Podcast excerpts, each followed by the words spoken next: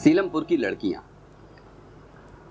सीलमपुर की लड़कियाँ विटी हो गईं, लेकिन इससे पहले वे बूढ़ी हुई थीं। जन्म से लेकर पंद्रह साल की उम्र तक सारा परिश्रम उन्होंने बूढ़ा होने के लिए किया। पंद्रह साल बुढ़ापा, जिसके सामने साठ साल बुढ़ापे की वासना विनम्र होकर जुग जुग जियो का जाप करने लगती, खुर्राट बुढ़िया पचपन साल की उम्र और ऐसा गंभीर लेस्बियनिज्म। ये डॉक्टर मनमोहन सिंह और एमटीवी के उदय से पहले की बात है। तब इन लड़कियों के लिए न देश देश था, न काल काल।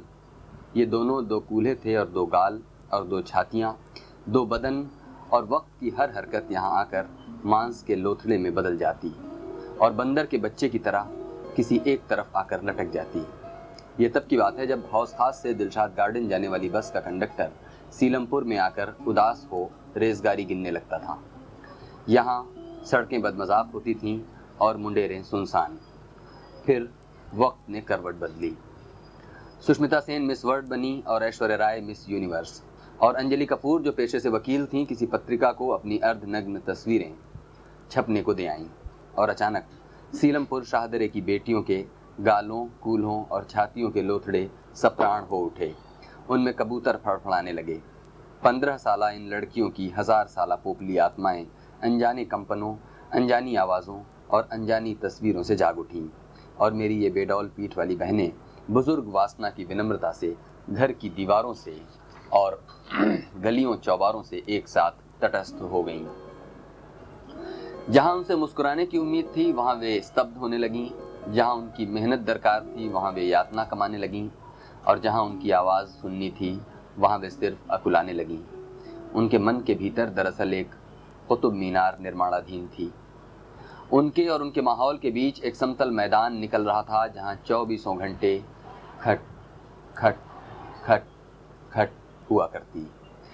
ये उन दिनों की बात है जब अनिवासी भारतीयों ने अपनी गोरी प्रेमिकाओं के ऊपर हिंदुस्तानी बहुओं को तरजीह देना शुरू किया था। और बड़े बड़े नौकरशाहों, नेताओं की बेटियों ने अंग्रेज़ी पत्रकारों को चुपके से बताया था कि एक दिन वे उड़ जाएँगी। कैरियर के लिए ये ज़रूरी था। कैरियर जो आज़ादी थी। उन्हीं दिनों ये भी हुआ कि सीलमपुर के जो लड़के प्रिया सिनेमा पर खड़े युद्ध की प्रतीक्षा कर रहे थे, वहाँ की सौंदर्य, सौंदर्यातीत उदासीनता से बिना लड़े ही पस्त हो गए। चौराहों की मूर्तियों की तरह समय उन्हें भीतर से चाट गया और वे वापसी की बसों में चढ़ लिए। उनके चेहरे खूंखार तेज से तप रहे थे, वे साकार चाकू थे, साकार शिष्ण थे। सीलमपुर उन्हें जज्ब नहीं कर पाएगा, वे सोचते आते थे। उन्हें उन आवाज़ खोर मीनारों का गुमान भी न था जो सीलमपुर की टांगों में इधर तराश दी गई थी।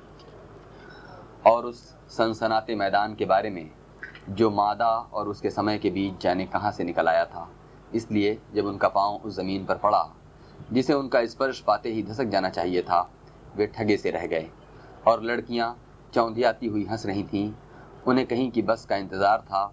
एक बड़ा सधा हुआ, सजा हुआ, गठा हुआ इंतज़ार। ये तब की बात है, जब बिल गेट्स के आगमन पर अचानक यह रहस्य खुला कि सारा भारत ही दरअसल सीलमपुर था।